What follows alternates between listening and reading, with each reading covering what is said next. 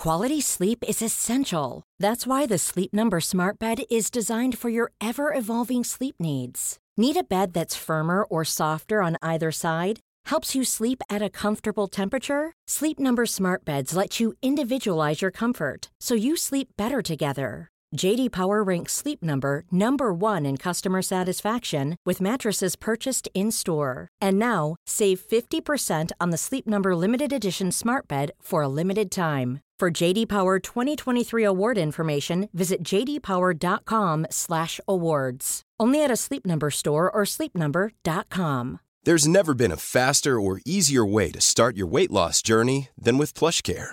PlushCare accepts most insurance plans and gives you online access to board-certified physicians who can prescribe FDA-approved weight loss medications like Wigovi and Zepbound for those who qualify. Take charge of your health and speak with a board-certified physician about a weight loss plan that's right for you. Get started today at plushcare.com slash weight loss. That's plushcare.com slash weight loss. plushcare.com slash weight loss. One size fits all seems like a good idea for clothes until you try them on. Same goes for healthcare. That's why United Healthcare offers flexible, budget friendly coverage for medical, vision, dental, and more. Learn more at uh1.com. Veckans sponsor är Telia. Hos Telia samlar man mobil, bredband, IT-support, mobilväxel, allt som gör företagande enkelt. Och det är just det här att samla allt på ett ställe, att ha någon att vända sig till när det inte fungerar, det är Telia. Ett exempel på vad som inte är Telia, det är ju som när jag lyckas boka förmötet för en poddinspelning med Finansinspektionen till efter själva inspelningstillfället. Eller när jag här, här året var liksom, fick för mig att jag skulle börja springa, så jag är liksom ute och springer taggad, träffar en kompis som säger så du Jan, på måndag ska jag springa ett lopp. Och jag känner så här, ja men det låter inspirerande, så jag käkar pasta, jag byter om, tar mig ner till Malmö stadion för att göra en efteranmälan, står där i kön och sen så när jag liksom anmäler mig så tittar de på mig och säger så här, du Jan, vårhuset är bara till för kvinnor. Och eh, det var, det var typisk en situation som inte är Telia. Oavsett, ett stort tack till Telia som sponsrar, gör Rika Tillsammans möjligt, men framför allt tack till dig som lyssnar, följer och eh, hänger med oss varje vecka. Det är svårt att argumentera mot att ha en liten, liten andel eh, guld i portföljen. Du lyssnar på Rika Tillsammans-podden som handlar om allt som är roligt med privatekonomi i den här podden får du varje vecka ta del av konkreta tips, råd, verktyg och inspiration för att ta ditt sparande och din privatekonomi till nästa nivå på ett enkelt sätt. Vi som gör den här podden heter Jan och Caroline Bolmesson. Idag är det dags för avsnitt 68 mm. och idag tänkte jag att vi skulle prata om eh, våra erfarenheter att köpa och investera och spara i guld. Yeah. Och silver faktiskt. Mm. Eh, så att eh, det är ju de här eh, mynten som vi faktiskt har framför oss. Eh, Hur mycket här. är de på? De här det här mynten? guldmynten är, och silvermynten, är, de är på en oss, alltså sådana Troy ounce som är 31,1 eh, gram. Mm. Så ett sånt här guldmynt kostar ungefär 11 000 mm. styck. silvermynten kostar ungefär 200 kronor styck. Mm. så att det är helt enkelt att titta på, liksom, vi har ändå, jag konstaterade häromdagen att vi har ändå liksom köpt sådana här nu i snart tio år. Att eh, ja. liksom, prata om liksom, så här, vad har vi gjort bra, vad har vi gjort mindre bra? Eh, och, och sen prata också några anledningar till att äga då, eh, guld och silver, för och nackdelar med de olika formerna att köpa det för att, eh, inte minst i Rika Tillsammans-portföljen, så ingår ja. eh, guld och, eh, framför då. Och vi kommer att titta på de olika sätten då att köpa guld och silver, för det finns faktiskt tre sätt att göra det. Eh, mm. Det ena är då att göra det precis så som vi har här i mynt eller sådana här små, små guldtackor. Så man kan väl knappt, ja, man kan väl knappt kalla det guldtackar när det är på på ett gram. De är som en liten lillfingernagel var och en av dem. Ja, precis. En, mm. Så att det är liksom fysiskt guld är det ena sättet. Det mm. andra sättet är att handla det liksom via via Avanza och Nordnet. Eh, Det går faktiskt att handla som värdepapper. Och sen så finns det ett tredje sätt som är via specialiserade mäklare som då eh, sköter liksom själva köpen. Och de köper det ju fysiskt, men du Ja. äger det på Ja. distans. Ja, du är så snabb Caroline. Jag Ja. tänkte att vi skulle prata om det sen. Men, Ja, förlåt, jag Nej. tycker bara att det ska vara klarlagt. Ja, precis. Mycket tidigare än det behöver kanske. ja, precis. Nej, men det är ingen fara. Och sen så praktiska saker att tänka på och inte minst liksom Rika Tillsammans-portföljen. Eh, Mm. lite det. Så det är väl liksom vad dagens avsnitt handlar om. Och vi kommer väl också ta upp det där, vad gör man med sitt guld när man har det? Ja, precis. Titta på det, smek My precious. Eller vadå? Ja, nej, jag tänker mer så, eh, är det, är det liksom försäkrat för att man har det Ja. hemma? Ja, Liksom. Är du precis. med? Ja, precis. Det är ju en, en av nackdelarna. Det är en av nackdelarna med att att ha det. fysiskt, Mm. eh, fysiskt eh, guld. Ska vi börja med den här vanliga sammanfattningen som vi tar i varje avsnitt? Ja, men ab- absolut. Eh, för det, detta är ju för dig som bara lyssnar de första fem minuterna. Ja. Eh, typ. Men eh, om man skulle säga någonting så är det att guld skyddar mot inflation och eh, har en negativ korrelation mot börsen. Ja. Det vill säga att eh, när börsen går upp, så, eller när börsen går ner snarare, så brukar guld gå upp. Jag kommer visa lite tabeller på det där. Och det skyddar mot den här värdeminskningen på pengar. Och eh, ett par procent guld i portföljen, eh, och då ett par procent, då menar jag kanske mellan 58 eller 5 till 10 procent, ökar eh, faktiskt, alltså det gör portföljen bättre, det ökar den riskjusterade avkastningen. En klassisk rekommendation då, som det var jag inne på här, är det är precis 58 procent. Bland annat Oxford Economics eh, har- hade det i en rapport där de hade gjort en stor undersökning. Jag vet att Handelsbanken förut rekommenderade också ungefär den här andelen guld i, sparande. Jag vet faktiskt inte om de gör det längre. Eh, jag vet att jag aldrig fått det rådet på Swedbank eller någon annanstans, men just Handelsbanken. inte? Nej, nej, faktiskt inte. Och eh, om jag ska liksom efter eh, detta avsnittet, lite så här, det är svårt att argumentera mot att ha en liten, liten andel eh, guld i portföljen. Men om vi tittar på det som vi då eh, skulle prata om i detta avsnitt, våra praktiska erfarenheter, så kan man säga då att fördelarna med att ha guld via värdepapper, det är att det är enkelt, man kan göra det på sina Avanza eller Nordnet, eh, funkar för små, eh, små belopp, syns i portföljen direkt. Nackdelen är dock att det är inte säkert att guldet i pappersform, alltså i, i, i fonder, beter sig på samma sätt som guldet eh, i allmänhet. För att, eh, ja men vi kommer komma in på det. Eh, Att handla guld via fysisk handlare, det är ditt guld. Du kan ha det hemma precis som vi har det här. Men det är svårt med lagring, för normalt sett har vi inte det hemma, utan vi har det i bankfack. Eh, svårt vid försäljning etc. Och om man tar guld då via specialmäklare, då har man liksom alla fördelar med att ha det fysiska, men man undviker nackdelen med att ha det eh, just då i, i pappersform. Ja. Men å andra sidan så är det ofta ganska höga avgifter. Så att det är sammanfattningen och jag tänker att vi kommer gå in i detalj på alla de eh, punkterna. Men det låter bra. Mm. Då kör vi. Ja, eh, och jag tänker att eh, en- ändå en kort repetition här huruvida guldets vara eller icke vara i sparandet, Ja. så är det ju väldigt, väldigt kontroversiellt att eh, prata om guld. Jag är lite rädd att vi kommer få ganska mycket kritik efter det här avsnittet, men jag tänker så här att nej, men vill man inte ha guld så behöver man inte ha guld. Det, det funkar Nej. ju ganska väl. Men man brukar liksom i finansbranschen brukar det pratas om det här allt från att det är en barbarisk relik eh, till att det är typ det enda du ska ha i ditt sparande. Ja, det, så det är mycket så svart eller vitt. Extremt, eh, extremt svart jag förstår inte varför kan, man, kan, varför kan det inte bara få vara så att man har lite?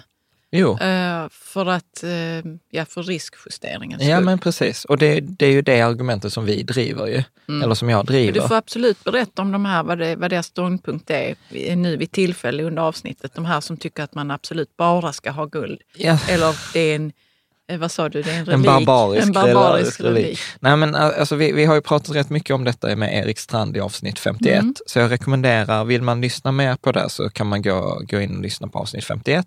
Men eh, alltså, om, om man ska sammanfatta det så brukar man, det är väl ofta liksom den eh, centralbankerna, de generella liksom, eh, ja men bankerna oftast, eh, tycker inte att man ska liksom befatta sig med, eh, med eh, guldet och eh, tycker att nej, men det har liksom ingen plats i dagens spänningssystem. Det ger ingen, alltså de vanligaste argumenten är så här, guldet växer inte.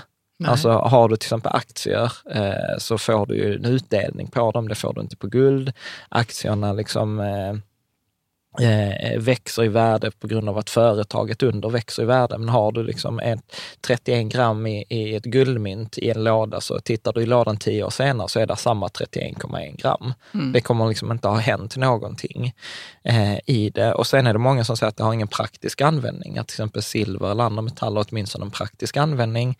Men det har ju inte guldet, utan det är verkligen så här samla, sam, samla på hög. Du vet, så här Joakim eh, von Anka. Men vänta, eh, silvret och guldet kan man ju använda till smycken. Men vad tänker, Nej, nej. vad tänker de som säger att silvret har en praktisk användning? Jo, Alltså, men silver används ju mycket, mycket mer i industrin. Ja, det, Det- det är i telefoner och så. Ja, i telefon och elektronik och, och Mm. massa saker. Så det är ju därför till exempel också om man ska köpa då till exempel silver eh, så får man betala moms, men det är ingen moms på guldet. Nej. Så att det gör det också väldigt svårt att köpa eh, silvermynt. eh, Mm. Till exempel. Och sen så de andra i andra änden som är så att det är det enda du borde äga, det är ju typ sådana Mike Maloney, Peter Schiff och lite sådana här Ja, Domedagsprofeter. De tycker att man Nej, ska men- äga bara det Ja, därför nej, men att någon tyck- dag så kommer helvetet och braka lös. Nej, men Ja. de tycker så här, till exempel börsen är övervärderad och där är liksom, äh, skuldbubblan nu är mycket värre än, än under finanskrisen 2008. Jo, de pratar väl om, om det här med att man eh, trycker pengar som om Ja. det inte fanns någon morgondag. Och, Ja, precis. och då, då kan det ju bara gå en enda väg. Ja, ungefär så. Men de är ju sen, eh, har de också länkat till affärer som säljer ammunition och gevär och konserver. Ja, det blir lite så. Det är så att det blir lite åt andra Okej, det blir hållet. åt Repper-hållet då Ja, alltså. precis. Så att, eh, nej men jag, jag tror att man behöver ha någon sund, eh, någon sund liksom så här balans Mm. eh, i det. Mm. Ja, och sen så tänkte jag också att, att fokusera lite i detta avsnittet, så hur gör man om man väl har bestämt sig? Att snarare att inte försöka ta ställning i vem som har eh, rätt. Nej, och samma precis. sak, även om silverpriset nu, det kom faktiskt en artikel bara för ett par dagar sedan på Avanzas placerar nu, att silverpriset tror jag är på sin lägsta, eh, sitt lägsta värde de senaste i alla fall fem åren, kanske till och med de tio åren. Så att jag ser inte guld eller silver som en spekulation, utan, eh, utan jag tänker eh, framförallt att det är ett ytterligare tillgångsslag. Så precis så som vi har pratat om att man kan ha aktier som ett tillgångsslag, räntefonder som ett tillgångsslag, så tänker jag att då har vi guld som ytterligare ett tredje tillgångsslag. Så att det blir liksom att inte bara eh, inte lägga alla liksom äggen, eh, ja men verkligen att inte lägga alla äggen i samma korg. Nej. Det är väl där jag Men ser. eh, får jag bara fråga, när du hör att silvret har nått sin lägsta punkt på fem år Ja. och du ändå har en strategi att jag köper si och så mycket guld eller, Mm. eller silver per år. Ja. Tänker du då, ja, nu borde jag slå till och köpa lite Nej, mer? för, Eller nej, för, att, för då försöker man ju tajma marknaden igen och då är vi Ja. inne på det där avsnittet för kanske för två gånger sedan, kanske typ 66 eller Mm. 65, där man, om den här finansiell spårdomskonst. Alltså jag tror ju inte att man kan förutsäga framtiden, utan Nej. tvärtom kan ju silvret fortsätta sjunka ytterligare 12 månader eller kanske till och med 24 månader. Tar man i början av 2000-talet så kostade ju silvret, jag tror det var 6 dollar per eh, 31 gram, alltså per troy ounce. Nu ligger det på typ 14. Mm. Så att det kan ju halveras också. Så att nej, jag, jag tror Ja. inte på marknadstiming, utan, utan jag köper guld och silver som en andel av portföljen för att Mm. jag vill att det ska skydda min portfölj. Snarare än att, oh, nu verkar det vara det en blir bra ju inte affär. så ängsligt då. Nej, men jag helt ärligt så kan jag, jag säga så att jag skiter i vad det kostar när jag köper det. Mm. För att jag har ändå en långsiktig strategi och det får kosta det det kostar. Ja. He- helt enkelt. Och sen kommer säkert många protestera mot det, att det är dumt etc. Men, ja, men har, har man liksom, ja, man får se avsnittet om finansiell spårdomskonst, Ja, det huruvida man det, göra. hur det Men eh, vet du varför det är så lågt nu? Silvret? Ingen aning. Nej. Ingen aning. Jag För man brukar- tänker ju att det behövs liksom i industrin som ja, du säger. Ja, precis. Nej, jag brukar inte engagera mig i sådana frågor faktiskt. Nej, Så att, nej, det är jag bara jag, vet som blir nyfiken. Ja, nej, det är väl säkert någon läsare som kan svara på det bättre, Jag bättre än, det. än vad vi kan. Men en, en parentes man kan faktiskt säga däremot här är att eh, man brukar säga att guldet, eller att silvret beter sig som guldet fast i ett gummi, som ett gum- gummis, kallar man det gummisnöre? Gummisnudd kanske. Gummisnudd, ja förlåt. Så att, eh, så att när guldet går upp, då går silvret mer upp. När guldet går ner, då går silvret mer ner. Mm. Så att det är som att man skulle knyta ett gummiband eh, runt, runt guldet. Mm. Så att det, det är väl liksom större risk eller högre volatilitet, eh, Ja. som man brukar säga. Det, det, andra som jag skulle säga är ju att eh, jag ser guld som en försäkring. Mm. Och när jag pratar guld, då är det guld och silver. Men då, då brukar jag säga att man ska ha kanske 70 procent guld, 30 procent silver. Men mm. det väljer man ju eh, lite själv. Så, att, eh, så jag ser det som en försäkring att det är okorrelerat. Det är en annan korg än börskorgen så att säga. Eh, och sen är det också faktiskt så att det är ett skydd eh, mot börskrascher eller vid inflation som vi har pratat om. Och eh, som, som jag också var inne på i sammanfattningen, att det är svårt att argumentera mot att ha guld. Jag vet inte hur argumenten mot att ha en 5-8 procent guld i portföljen faktiskt skulle låta. Anledningen till att vi inte har haft det i portföljen hittills har varit att för nybörjare har det inte funnits något bra sätt. Alltså mm. det är först de senaste åren det har funnits bra sätt eller enkla sätt att köpa guld eh, och silver för gemene, gemene man. Eh, och sen också faktiskt en parentes som jag kom på nu som jag inte har med på slidesen, men att eh, när jag pratar om guld här, då pratar vi alltså bara metallvärdet. Eh, och även om vi nu har visat mynt här, eh, bilder mm. på, så är detta bara, alltså det är inga samlarmynt utan det där är vanligt det som kallas för bullions på engelska. Ja, ja okej, okay. du tänker att man kan också samla sådana här mynt som är guld men som är gamla, Ja, eller som har olika sällsynta och då betalar man liksom, är, liksom då, då är myntets värde metallen plus samlarvärdet. Ja. Och de här mynten som vi, när vi köper detta i den fysiska formen, då är det noll samlarvärde. Utan det är helt... Man kan ju säga att då, när man håller på med sån här numismatik, ja, heter det väl? Ja, det heter det. Ja. Då kanske det är hink nummer fyra, den här hinken. Ja, där skulle jag inte ens säga att det är en investering, det är en hobby. En hobby till ja, och med? Ja, okay. Nej, samlarmynt har inget i, i detta att göra, Nej. skulle jag säga. Eh, och, och, jag tänker framförallt just med inflationen, det har ju varit eh, uppe ett kärt ämne, brukar komma upp, för att det är ju det är inte så bra för sparande Nej. eftersom inflation betyder att pengar minskar i värde. Och eh, här roar jag mig faktiskt, jag hittade de här bilderna från 30-talet mm. och detta är faktiskt helt sjukt. För dig som bara lyssnar på det så finns det alltså på bloggen en bild där man eldar med pengar. Alltså att pengarna, hade, sjukt, att man alltså. hade mindre, pengarna hade mindre värde än eh, Eh, man liksom, sopade från rännstenen. Ja, alltså. man sopade pengar från rännstenen. Det är ganska absurt faktiskt. Men då, då är det lätt att tänka, ja men det var ju bara sånt som eh, skedde förr i tiden. Mm. Alltså på 30-talet, vet när folk var lite så här eh, dumma. Eh, Nej men det är lätt att tänka så. Ja, det så att de startade andra världskriget. Och, och, då så. än de är nu. Mm. Nej, precis. Och, men vi har ju Venezuela-situationen. Exakt, ja. Mm. avsnitt 64 då vi pratade om Venezuela. Där, där det har hänt precis samma sak. Att du får liksom gå med en skottkärra för att köpa ett kilo eh, kött. Äh, apropå det där med, eh, nu kommer det ett helt sidospår. Ja, vad eh, kul. Ja, nej, men jag var ju lyssnade på Claes Hallberg i, igår. Eh, och han är en föreläsare som pratar om, om han brukar inte säga om här, ekonomi då? Nej, utan... han brukar säga så här filosofisk humorshow. Det ja. är ju hans mm. grej. Och jag skrev ju om detta. Jag, hade, jag fick ju ett erbjudande att kunna fixa biljetter till de som var i Malmö. Så mm. jag vet ju att några av er läsare var där för att vi hälsade. Det var jättekul. Men i alla fall, en av hans poänger eh, var så här, allt som går att mäta eh, från 1900 till 2000 har blivit bättre. Att medellivslängden 1900 var 30 år. Mm. Medellivslängden 2000 var 71 år. Yeah. Det är ganska coolt faktiskt. Alltså typ, kanske det enda som inte har blivit bättre som man kan mäta det är typ miljön. Men i princip yeah, precis, allt ja. annat. Eh, sen 1950 har andelen eh, som levde under svält, eh, eller som svalt i världen, då var de 50 procent typ 1958. Nu 2018, typ 60 år senare, är det mindre än 10 procent som mm. svälter.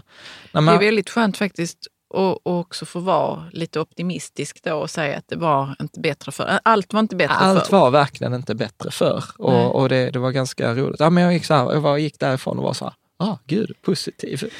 liksom. ja, I alla fall, det var ett litet, eh, ett si litet sidospår. Eh, sidospår. Mm. Eh, så att, eh, och det var poängen, allt som går att mäta har faktiskt blivit bättre. Det här är coolt. Men om vi ska ta då inflation, eh, ja. tillbaka till det här med inflation och sätta det i jämförelse med guld så blir det ganska intressant eh, för att detta tog mig ganska långt. Ja, så detta är det coolaste jag har hört om guld faktiskt. För det ja. hörde jag för ett tag sedan, det här precis. som du ska berätta nu. Ja, precis. Så lyssna nu noga. Lyssna noga. Det kommer i nästa avsnitt. Nej, Nej men så här, eh, en T-Ford eh, 1910 kostade 260 US-dollar eller 450 gram guld. Ja. Och eh, då kostade eh, guldet då 19, 19 US-dollar per troy ounce, alltså per 31 gram. 2017 Mm. kostade en Ford Focus eh, 169 000 kronor eller 20 761 US-dollar. Ja. Så att vi har alltså gått från 260 US-dollar till 20 761 US-dollar. Men räknar vi om det till guldpriset så kostade den Ford Focusen 2017 också 480 gram. Så skillnaden Guld. I, ja, gram guld, ja. Så skillnaden på en bil 1910 och 2017 Mm. var typ över 20 000 dollars skillnad. Men i, pris, i skillnad på guld så var kostnaden 1910 450 gram guld och 2017 480 gram guld. Det är bara 30 grams Det är bara skillnad. 30 grams skillnad. Så att det visar ju just på det här värdet att hade man, skulle man bevarat pengar från 1910 till 2017 hade det varit mycket smartare att ha det i, Guld. i guld än att ha det i, eh, i På banken US-dollar. eller- ja, precis. Eh, Därav guldets förmåga att skydda mot inflation. Ja, precis. Mm. Där man brukar prata om eh, guldet som värde, värdebevarare. Det bevarar eh, sitt värde. Mm. Du, apropå, nu kommer jag på ett annat sidospår. Gud vad jag känner mig ofokuserad idag. Nej, men det finns ju det där eh, historien, nu vet jag inte ens om det är sant, men eh, att man, eh, indianerna sålde Manhattan. För lite, för lite glaspärlor, var det inte Nej, men så? lite glasbär och lite doll, några dollar. Så, Detta så, har jag också hört. Ja, och och det, är, det är kul. ja, så, Berätta nu. Nej, men så brukar man ta upp det som att det var liksom typ världshistoriens sämsta. Sämsta alltså- affär, ja. ja. De blev så jävla screwed, de Ja. här indianerna. Precis. Mm. Men grejen var, sen var det någon annan jag läste på någon blogg, som sagt jag har inga källor på det här, men eh, man, jag får jag får kanske kolla upp det efteråt. Men då var det tydligen att om de hade placerat dem i aktier, De från pengarna de de fick, ja. pengarna, så hade de kunnat köpa tillbaka hela Manhattan idag. Mm. Så att jag har också hört det och det, känns, det känns också bra. Detta är ett positivt avsnitt känner jag. precis. Det ska vara... Det ska För man, indianernas skull. ja, men precis. Nej, men jag, jag tänker att man ska må lite bättre när man har lyssnat på oss än, än, Jag än innan. det. Eh, så att guldet då, tillbaka till avsnittet, guldet är då en värdebevarare. Och sen det andra som då guldet har en egenskap är ju att det finns ju bara en begränsad mängd. Ja. Och där brukar man säga också att allt guld som har brutits eh, får plats i basen på Eiffeltornet. Ja. Det är också ganska, eh, ganska coolt. Och eh, då har man alltså brutit 187 000 ton och varav två tredjedelar sedan 1950. Så att det är alltså de senaste 50 åren som vi har eh, tagit, eh, alltså brutit Brutit det mesta guldet. brutit det mesta guldet, precis. Eh, tittar man på fördelningen så då skulle man kunna få detta i en kub som är då 21 meter åt alla håll. Och då brukar man säga att av de här eh, 200 000 tonnen typ så är 89 000 ton är typ smycken. Eh, privat sparande, så här som vi pratar om eh, guldmynt etc. 40 000 ton. Statligt sparande, alltså de flesta har ju, riks, eh, har ju guld i riks, eh, som riksbanker. Även den svenska riksbanken har ju guld. Användes förresten under finanskrisen då man växlade det till US-dollar. Och sen, eh, så det är statligt sparande typ 32 000 eh, ton och sen resterande är då typ övrigt 26 000 ton. Och sen räknar man med att det finns ungefär 57 000 ton eh, kvar. Kvar i naturen. Ja, precis. Hur, ja, okej. Jag bara undrar hur man kan veta det. Men det har man väl säkert. Det har väl dina kompisar på universitetet Ja, på geologi. koll på det. Ja, men det är väl prognoser man har gjort. Och sen varje år så bryts det ungefär 1500 ton. Och detta är också det när man pratar med kryptovalutor, eh, så, så pratar man ju om att liksom ett av värdet är att det finns i begränsad mängd. Ja. Problemet med kryptovalutor, eh, så som vi pratade i bitcoin-avsnittet, det är ju så här, ja det finns begränsad mängd av den specifika kryptovalutan. Mm. Men du kan ju skapa en ny kryptovaluta och det märker man ju nu att det finns över tusen kryptovalutor.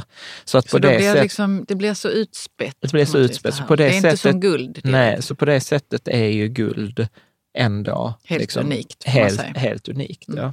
Tittar vi vidare på det eh, så finns där en sån här, på, på bloggen också har jag lagt upp en karta där man har haft avkastning per tillgångsslag Ja. eh, sedan 1977 med, och till 2017.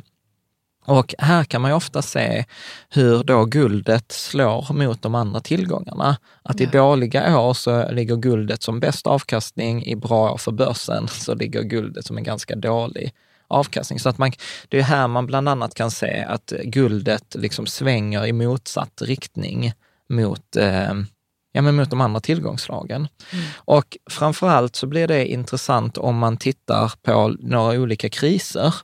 Och då har Bloomberg, eh, de här liksom finansiella magasinet eller finansiell dataleverantör, gjort en, det är en sammanställning från 2017, och oktober, då det var en författare som gjorde, ja, han tittade på typ så här kriser. Och så tittade han under de här olika kriserna, hur betedde sig den amerikanska börsen, hur betedde sig räntorna och hur betedde sig eh, då, vad heter det, guldet. Och då började han till exempel med kraschen då 1987, där eh, den amerikanska börsen då S&P 500, alltså de 500 största amerikanska företagen, de backade med 33 procent och mm. guldet under samma period steg med 5 procent. Yeah. Ganska coolt. Eh, tittar vi till exempel 11 september då 2001, då sjönk eh, börsen med, jag tror det var 22,3 procent. Eh, guldet under samma period steg med 16,6 procent. Mm. Eh, sen går man igenom finanskrisen till exempel, då 07 till 09, då gick amerikanska börsen ner minus 54 procent. Eh, guldet gick upp 25,6 procent. Tittar vi mer i närtid, till exempel så hade vi Brexit. Mm. Då har jag inte jämfört S&P 500, eh, utan då har jag tittat på svenska börsen då. Så under Brexit backade eh, svenska börsen med 7 procent, 6,6 procent. Guldet ökade med 2, 5 eh, procent.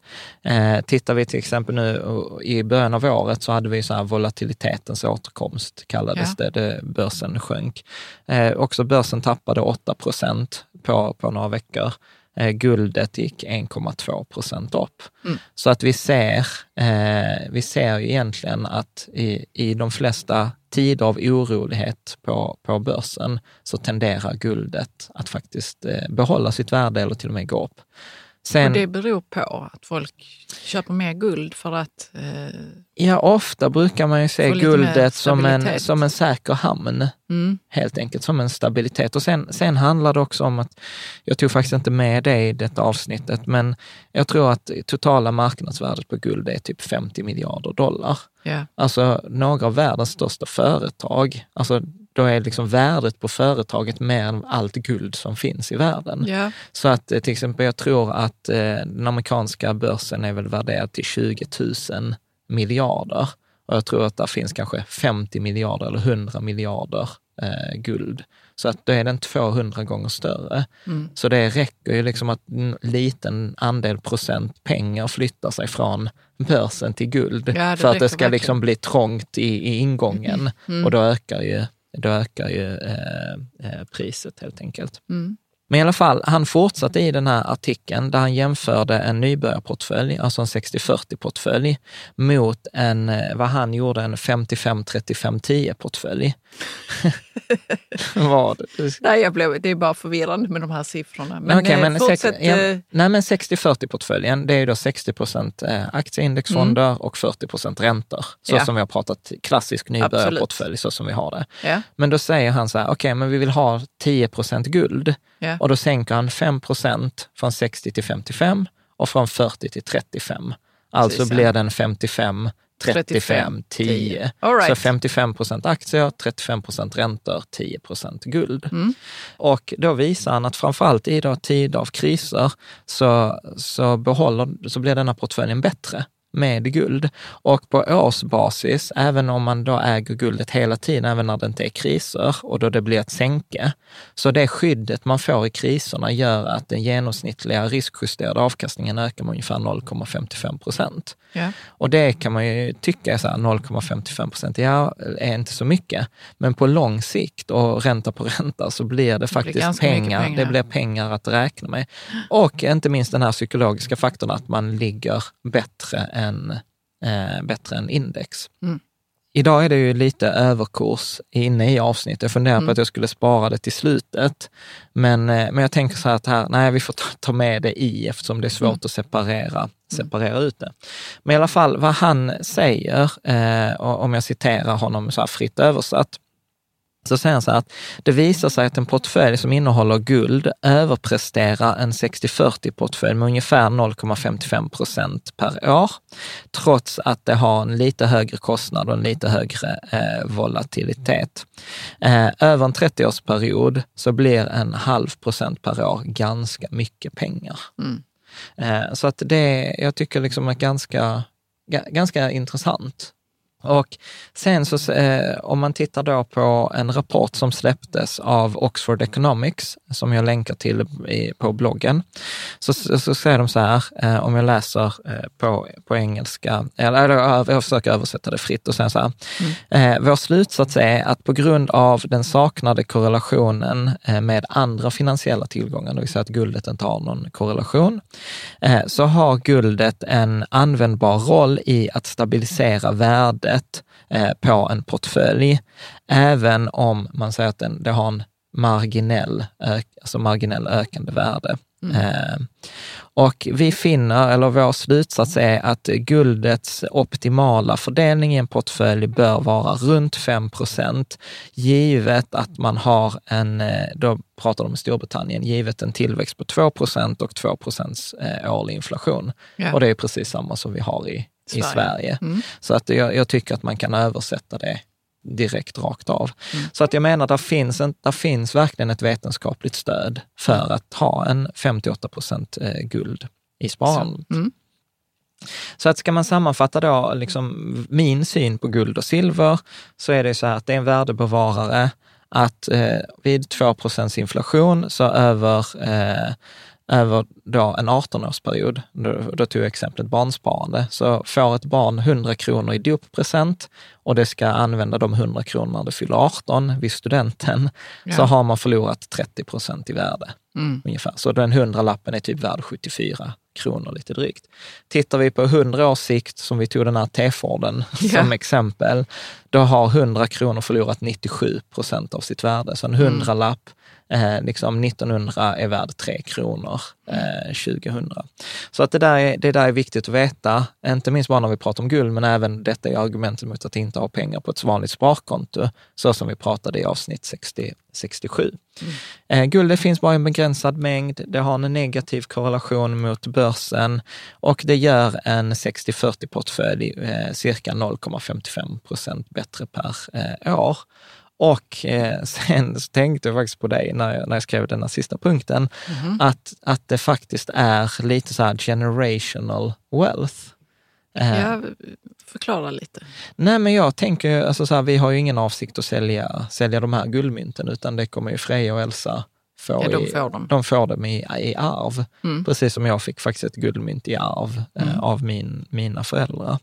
Eh, så att det, det är ju någonting som liksom som man kan ge vidare, ja. Ja, precis. Mm. Och, och sen skrev jag faktiskt så här, fint att titta på, eller fint att Jag tycker de här... Ja, man kan ändå känna sig lite rik när man ja. har sån här. Ja, precis. Fint mynt. Men, men ja. Eh, så guldmynten, guldmynten har vi inte hemma, men jag har ju några silvermynt på just de här eh, på skrivbordet. Mm. Jag, vet inte, jag, gillar, jag gillar att ha dem där vid dataskärmen att, att titta på. Ja, alltså vi ska göra en sån här feng shui-översikt över hemmet och där ska guld, alltså där man har rikedomshörnet, ja. där ska de ligga. Var ligger rikedomshörnet? Ja, jag vet inte. Vi, Hur hittar man rikedomshörnet? Alltså man, ska kolla, man ska kolla vilka väderstreck man har liksom i, de olika, i, i huset. Okay. Och sen så ska det liksom, eh, enligt feng shui då, alltså det ska vara i olika ställen i huset som, som är i olika, vad ska okay. man säga, okay. eh, såna svårt det är när jag inte har läst på. Jaså. Nej, men olika väderstreck i huset det innebär olika sådana här speciella eh, ställen. Okay. Som är men det känns, vet, det, det, det där... förmögenhet eller eh, familjen eller jag vet inte, okay. harmoni och sånt. Det, det, känns lite som att det är som min mamma, som mm. har, som att vi, vi har ju tradition att på julen så äter vi ju karp eh, ja. istället för julskinka. Och då har mamma sedan vi var små tagit fjäll från de här karparna och slagit in det i ett litet papper och sen så ska man ha de här karpfjällen i plånboken. Ja, för då ger det, då ger det Lycka med pengar. lycka med pengar. Ja. Och det är, Och det är samma, samma flum med feng shui-grejer. Men Men det det, ro- känns ändå lite kul. Det är som du säger, det är kul att ha det. Liksom. Precis, här, folk man känner sig lite rik och man Precis. kanske inte slösar riktigt mycket, lika mycket med pengar som man brukar. Och då är det Ja, automatiskt, det vet jag då blir det automatiskt sant. Ja, Att precis. är- Alltså jag vågar ju inte att inte ha de där jävla fiskfjällen Nej, i, man i vågar inte det. plånboken. Man har dem. ja, ja, precis. Så Det är ett så här, tips till alla, he- Precis, hemlig fråga. Så här, ja, vad har Jan i plånboken? Fiskfjäll från en karp? inte kontanter är det i alla fall. Nej, Nej. precis. Ja, ja, det känns som vi spårar ut idag. Eh, men tillbaka till avsnittet eh, Ja. då. Eh, så att jag säger så här att det finns egentligen bara tre sätt att äga guld. Det ena är att äga det så i fysisk eh, form, i mynt, tackor eller smycken. Mm. Det andra är att äga liksom, guld i värdepappersform eh, och då i form av fonder eller så här börshandlade fonder eller derivat eller index eller något sånt här. Eh, och sen det tredje sättet är ju att äga det fysiskt men ha outsourcat eh, liksom förvaringen och handeln. Och om vi då börjar med fysisk guld, Ja. som med, fördelarna. Så den första fördelen är att du äger det. Alltså verkligen, det är ingen som kan göra anspråk på det, det är ditt helt enkelt. Det är väldigt mycket värde på liten vikt, eh, det vill säga att det är väldigt transportabelt. Att det är få sätt idag liksom ta med sig 10 000 kronor än i ett sånt här litet eh, guldmynt. Eh, det är ganska, de är ganska fina eh, Ja. att titta på. Går alltid att använda. Du kommer alltid, har du ett guldmynt så kommer du alltid kunna använda det. Eh, I många kriser och sånt har det ju använts eh, guld etc. Och sen också att det är ju sån här generational wealth. Det är alltså fördelarna med den fysiska formen. Tittar vi på nackdelarna så är det väldigt dyrt att köpa och sälja. Eh, Jag, kommer att visa några exempel sen på just det här med kostnader med spread, som det, som det heter. Man behöver ha tillit på leverantören man köper från.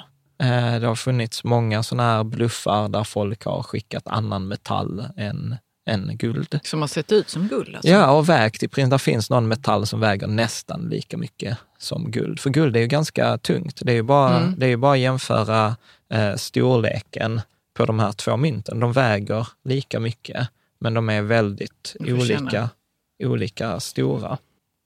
Det andra problemet som man får är lagring och säkerhet. Mm. Alltså nu har vi valt att ha eh, de få guldmynten och det vi har i bankfack. Mm. Men det kostar ju tusen spänn om året att ha Ja. ett bankfack.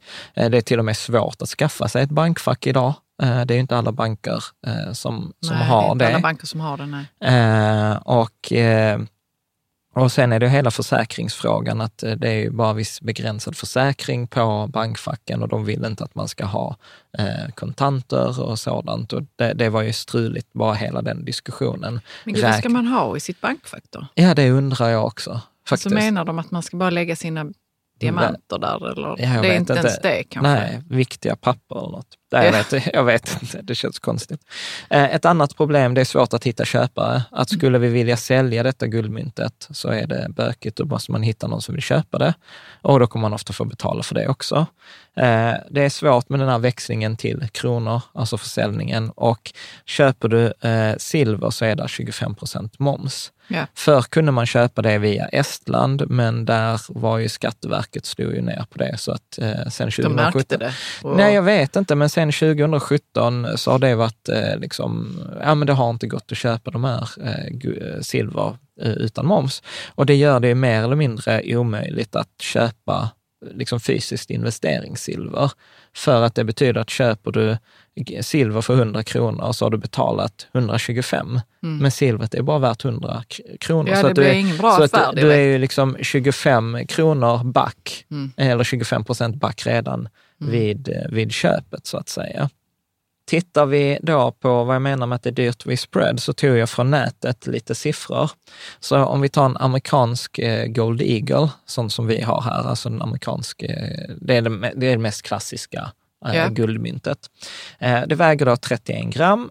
Guldpriset då per oss, alltså vad ska, vad är själva guldet värt i den här just idag? För guldpriset ändras ju varje minut helt enkelt, då är det värd 10 662 kronor. Det är Ja. vad guldet är värt. Men om jag ska köpa detta myntet så köper jag det inte för 10 662 kronor, utan jag kommer till butiken behöva betala 11 297 kronor. Så jag kommer behöva betala 600 kronor mer. Och de 600 kronor mer, det är ju butikens påslag och också tillverkningskostnaden, att jag får det i, i fysisk form. Så att jag, jag betalar 6 procent extra för själva att få det i guldmynt, plus frakt Ja. eh, och försäkring och massa andra grejer. Så att det är dyrt. Mm. Om jag säljer tillbaka det, så kan jag sälja tillbaka för 10 450 kronor. Ja. Och då är det återigen plus frakt, plus försäkring och jag får inte spotpriset. Så att, liksom att bara, om jag till exempel köper en aktie för 100 kronor, så kan jag sälja tillbaka den för 100 kronor och då har jag typ bara betalat courtaget kanske 19 kronor. Mm. Men här, om jag köper och säljer tillbaka, så har jag gjort en förlust på ungefär 7-8 procent. Mm. Eh, Så det är det jag menar med att det är, det är dyrt. Och detta kan man ofta se, de duktiga leverantörerna, till exempel då Liberty Silver som vi använder, de skriver ju ut detta på hemsidan. Vad kostar det? Vad är premien? Och vad säljer de tillbaka till? Så att det är inget som man upptäcker i efterhand, utan Nej. man kan, kolla, man kan kolla på det. Tittar vi på leverantörer som vi har, när vi har handlat eh, fysiskt eh, guld, så har vi använt Liberty Silver eh, och vi har... De säljer också guld. Ja, ja precis. Jag tänkte att det är ett spår. Ja, nej men vi, eh, de, de kan jag verkligen rekommendera. Vi har ju också, ska jag för tydlighetens skull, ett affiliate-samarbete. Så använder, vi har en sponsrad länk. Så vill du använda dem så får du väldigt gärna använda vår sponsrade länk. Så utgår det en liten, alltså jätteliten ersättning till oss. Där finns inte så mycket marginaler Nej. eh, på det där med guldet. Och, eh, då, och sen har vi även testat goldsilver.com, när Mike Maloney, han som är typ guld är Där man enda. också kunde köpa vapen. Ja, precis. nej, Eh, men, lo- nej men seriöst, hur var det då? Eh, Det var bra, men det var dyrt. Eh, Det, var var dyrt. och anledningen till att jag köpte det var det, för då fick man tillgång till hans exklusiva insider program. Eh, Och Och, och vad var det för något? nej, att man skulle få sådana hans eh, mail, speciella utvalda. Man, man, jag fick vara lite signifikant. Ja, ja, Men- men, det, men- men jag, jag har tycker- inget emot det. Ja, nej, men jag tycker inte det var värt det. Eh, Alltså Nej. inte när det finns så bra leverantörer här hemma i Sverige. Det tog, det tog lång tid innan vi fick det och sånt. Så att, nej, alltså jag har inte dålig erfarenhet, men jag kommer inte använda dem igen. Så, så, så skulle jag säga. Guld. Däremot rekommenderar jag den sajten om man vill läsa på om guld och man kan vara med den här lite konspiratoriska grejen. Så, är det, så är det mycket bra information. Eh, Ja. liksom han, han gör jättebra YouTube-klipp, han har en jättebra blogg eh, och skriver mycket. Så att ibland när jag vill liksom, eh, komma up to date på guld och silver så brukar jag läsa på hans... Eh, Goldsilver.com. Goldsilver.com, ja. Mm. Där finns ju han Peter Schiff, säljer ju också, alla de här säljer ju eget guld och silver, men han har jag inte eh, testat. Eh, annat som förtjänar nämnas här, men som jag inte har handlat från själv, är Tavex och Guldcentralen, som är två Mm. andra svenska eh, företag. Eh, så att, Guldcentralen låter som de har mycket guld. Ja, ja, precis. Nej, men de har ändå hållit på i 50 år enligt Ja. hemsidan. Men jag, jag, jag kan inte gå i god för dem. Liberty Nej. Silver kan jag säga att de har vi handlat för eh, under många år och det har Mm. alltid, aldrig varit något eh, strul. Eh, tittar vi på guld och silver via eh, värdepapper, eh, så fördelarna med att då äga det som värdepapper, alltså det vill säga fond eller sånt, är ju att det är väldigt enkelt. Du använder ditt vanliga Avanza eller ditt eh, Nordnet-konto som du redan har. Du kan till och med använda det för din tjänstepension. Annars du kan inte använda din tjänstepension för att köpa fysisk guld, för Nej. pengarna är låsta. Så att det är en jättestor fördel. Det är lätt att eh, handla och du slipper de här problemen med det fysiska guldet. Alltså Mm. med bankfack och var ska jag ha det och hela, hela den biten. Men kan man köra alla sina 58 procent? På Avanza? I, ja, Ja. ja, absolut. Absolut. Eh, en stor fråga där, eh, nu är detta så här, kommer från det konspiratoriska hållet, så att jag bedömer sannolikheten, risken ganska låg, men jag behöver ändå nämna den för att jag går ändå och tänker så här, man kan inte diskontera, alltså man kan inte bortse från den. Och det är så här, äger du guldet? Och anledningen till det är att många av de fonderna man köper, de äger inte guldet själva, Nej. utan då har de en skuldsättning, någon annan är skyldig dem guldet. Och då har du en sån här motpartsrisk Mm. som du inte alls har. Alltså där har jag guldmyntet här på skrivbordet så är det ju mitt, det är ingen risk i det. Nej. Men här är det ju att någon annan har lovat någon annan guldet som har lovat guldet till mig. Ja, det låter som Ja, du, skolgården ja, ungefär. ja, men precis. Och det funkar i vanliga fall, men i händelse av kris, eh, om det liksom skiter sig som 2008, att ingen litar på ingen, för det var det egentligen finanskrisen var, det var en stor eh, tillitskris. Då kan det hända att den här guldfonden man köpte för att den skulle öka i värde i krisform, den kanske inte alls ökar i värde. Nej, så det faller inte alls ut på det viset man vill i kris, Ja. som man tänkte sig. Ja, precis. Nu är det marginell risk, men jag vill ändå ha den nämnd. Eh, det, det är ingen showstopper för mig, för vi äger ju guld i värdepappersform. Eh, men, eh, men detta gör ju, särskilt när vi börjar prata om den sista specialmäklarna, så det gör ju att det finns, för större summor så rekommenderar jag att man faktiskt tar en sån här specialmäklare. Sen finns det ju mycket så här skuldsedlar och derivat, eh, alltså att man inte ens, detta är ändå eh, fonder som ska äga guldet, men sen finns det ännu sådana som eh, där du spekulerar i förändringen på de här guldfonderna. Och det avråder jag från, liksom guldderivat och, och sådant. Eh, det har varit inne på, svårt att förutsäga beteendekris, kris, svårt med fysisk leverans. Du kan inte få guldet fysiskt. Alltså Nej. om det skulle behöva, för det är ju i fonden Ja. eh, helt enkelt. Där finns i och för sig en fond som, har, eh, som heter så här Zürcher Kantonalbank eh, guldgrejs. Ja, är Eh, en schweizisk. eh, en schweizisk så här, som, som det låter har, redan bra tycker jag. Ja, jo det är jättebra. Eh, eh, förutom ett par grejer. Vi äger, jag har den faktiskt i min tjänstepension. Det är så här, eh, det är, en- det är en eh, schweizisk fond. De äger guldet fysiskt, har det i sitt eh, i sitt Valv. I sitt valv. Eh, problemet är att det kostar 800 spänn i courtage att köpa den fonden. Så Avanza vill ha 800 eller Nordnet vill ha 800 kronor för att köpa den åt dig. Varför eh, det? För att den ingår inte i deras normala utbud, så då måste de ringa till någon mäklare i, i Schweiz och så fixa kostar liksom papper. Det kostar dem eh, liksom pengar. Eh, Men i alla fall, den här fonden ger då fysisk leverans och när jag hittade det så tyckte jag, åh vad coolt, så då kan man få ut sina fondpengar i, i fysisk leverans. Ända tills de skrev så här, ja minsta leverans är en guldtacka som är standardiserad. Och hur stor är den? En standardiserad guldtacka enligt då LBMA, alltså London så här Bullion Association, är 12,5 kilo. Och Okej, ska, så det är det liksom en sån här... Ja, det är roligt. Jag har sett sådana i verkligheten. De är inte så de, stora de är man inte tror, så stora som man tror. De är ganska små faktiskt. Alltså som en, en stor iPhone, skulle jag Ja. säga. Eh, och, eh, men då ska man veta att ett kilo guld kostar 350 000. Så, så 12,5 kilo, det är då 4 miljoner. Så äger man andelar i deras fond för bara för 4, rika. mil, 4 miljoner så kan, The du få det, folks. ja, så kan du få den hemlevererad. Eh, Eh, så att, och eh, är den försäkrad då? Ja, ja, ja. Får, man, får man fritt porto? ja, jag, jag har inte pratat. Det jag, borde jag, ingå tycker jag. När de sa 12,5 kilo så tappade jag intresset för det där. Liksom. Ja, ja, det var ett si- sidospår. Men det var ett, ganska, ett det var, det var ett ganska intressant Det, kan, sam- det är kanske någon som är intresserad ändå av detta. n- när, eh, precis.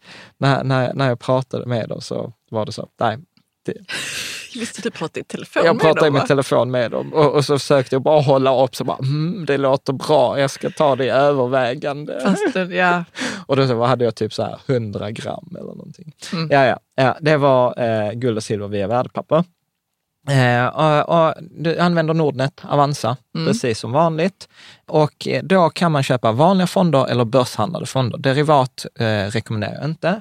Vanliga fonder, eh, då rekommenderar jag Pacific Precious, eh, som är den här fonden som vi hade som drivs av Erik Strand, Mm. som var här i avsnitt 51, tror jag att det var, och pratade om guldets vara eller icke vara i portföljen. Han kommer förresten i oktober Ja. tillbaka, så ska vi prata om vad är pengar och ja vad spännande. Det blir lite mer så filosofiskt. Det blir lite mer filosofiskt och konspiratoriskt.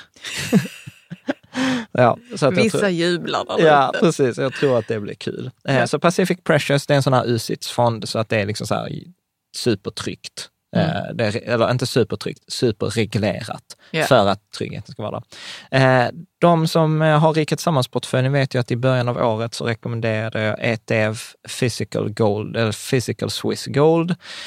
Finns på Nordnet, kan man köpa via Avanza också. Då kan man googla där, G, inte googla, när man är inne på GZUR, G-sur. Eller en annan som heter e, e, Extra Gold och då är det 4 GLD som är kortkoden.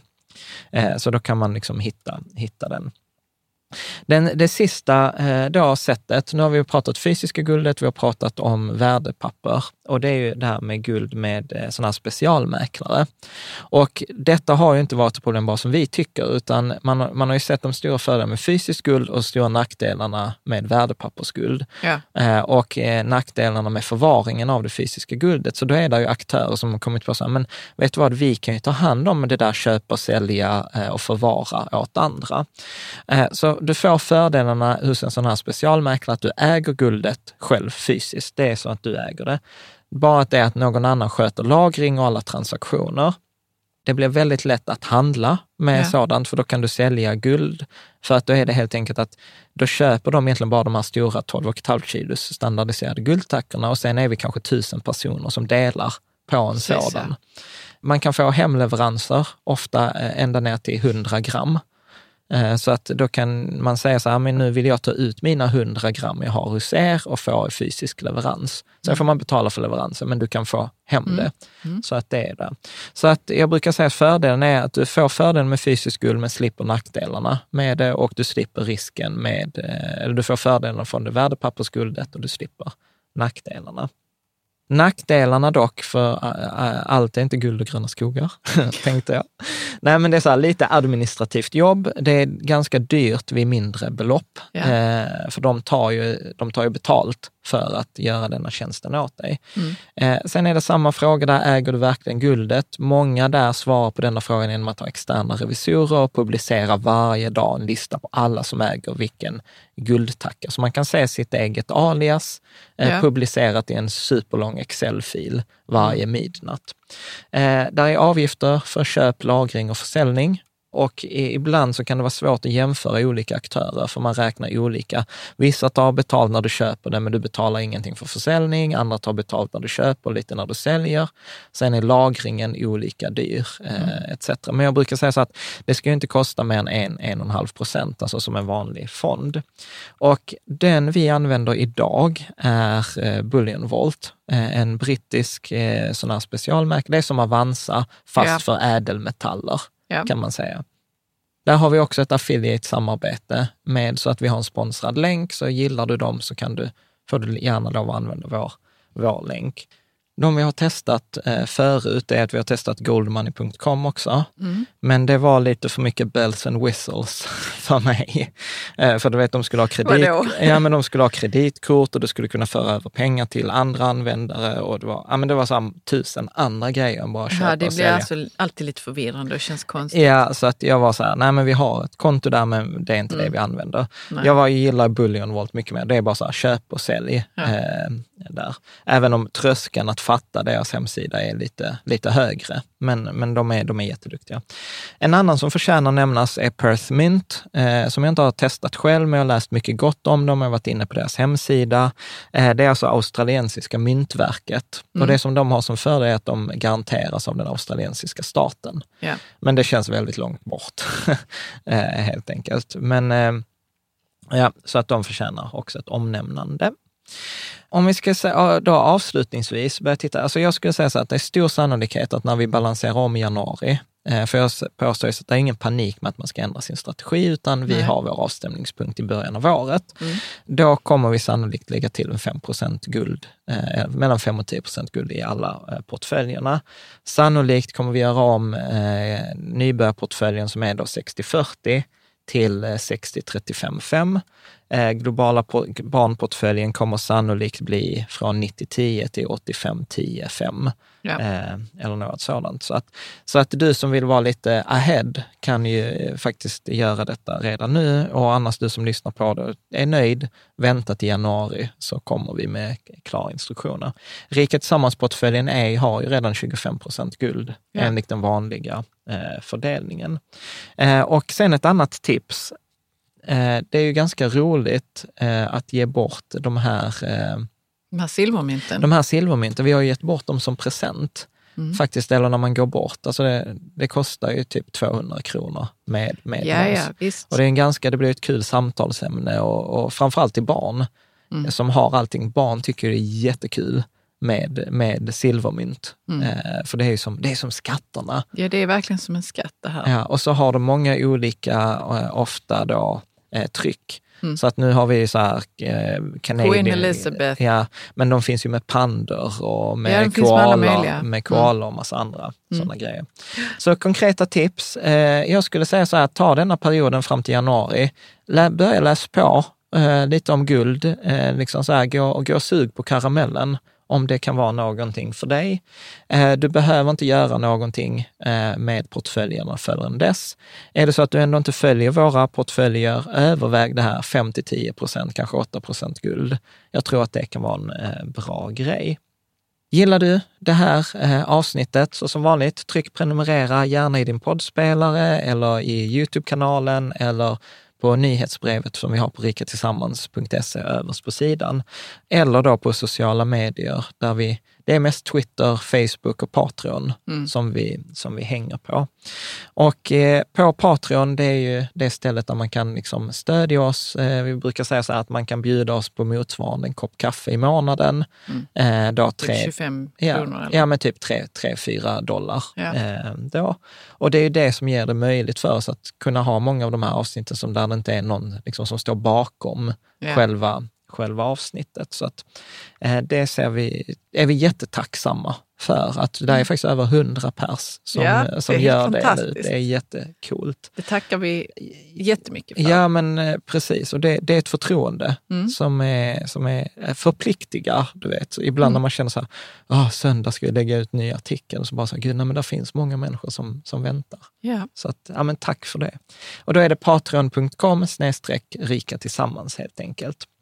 Eh, kommande avsnitt eh, på fredag, då, alltså i fredags, för du kommer ju se detta på en söndag, så eh, fredagen så har vi träffat eh, Henning, investerarfysikern Hammar, som är en av de riktigt tekniska investerarna i Sverige. Eh, så kommer jag göra en intervju med honom. Utmaningen, det är synd att du inte kommer vara med Caroline. Yeah. Du hade nog behövts i det avsnittet. Yes. Men jag kommer försöka göra, hålla din flagga högt. Och vad är min, vad är min flagga här nu då, som att, du ska hålla? Att göra det förståeligt. Yeah. Att göra det förståeligt, för att jag kan ju lätt, särskilt med andra nördar, eh, springa iväg mm. i, i, detaljer.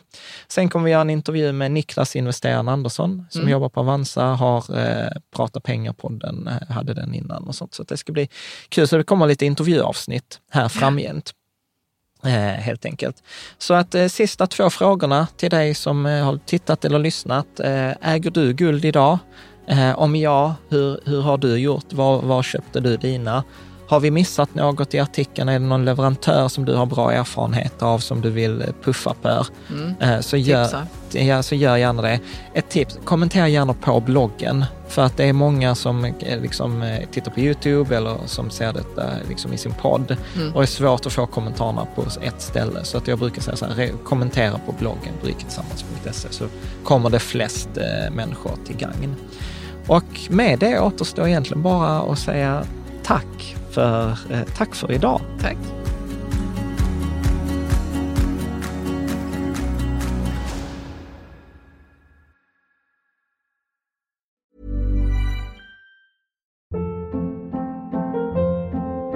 Hold up. What was that? Boring. No flavor. That was as bad as those leftovers you ate all week. Kiki Palmer here, and it's time to say hello to something fresh and guilt-free. Hello Fresh. Jazz up dinner with pecan-crusted chicken or garlic butter shrimp scampi. Now that's music to my mouth. Hello Fresh. Let's get this dinner party started. Discover all the delicious possibilities at hellofresh.com.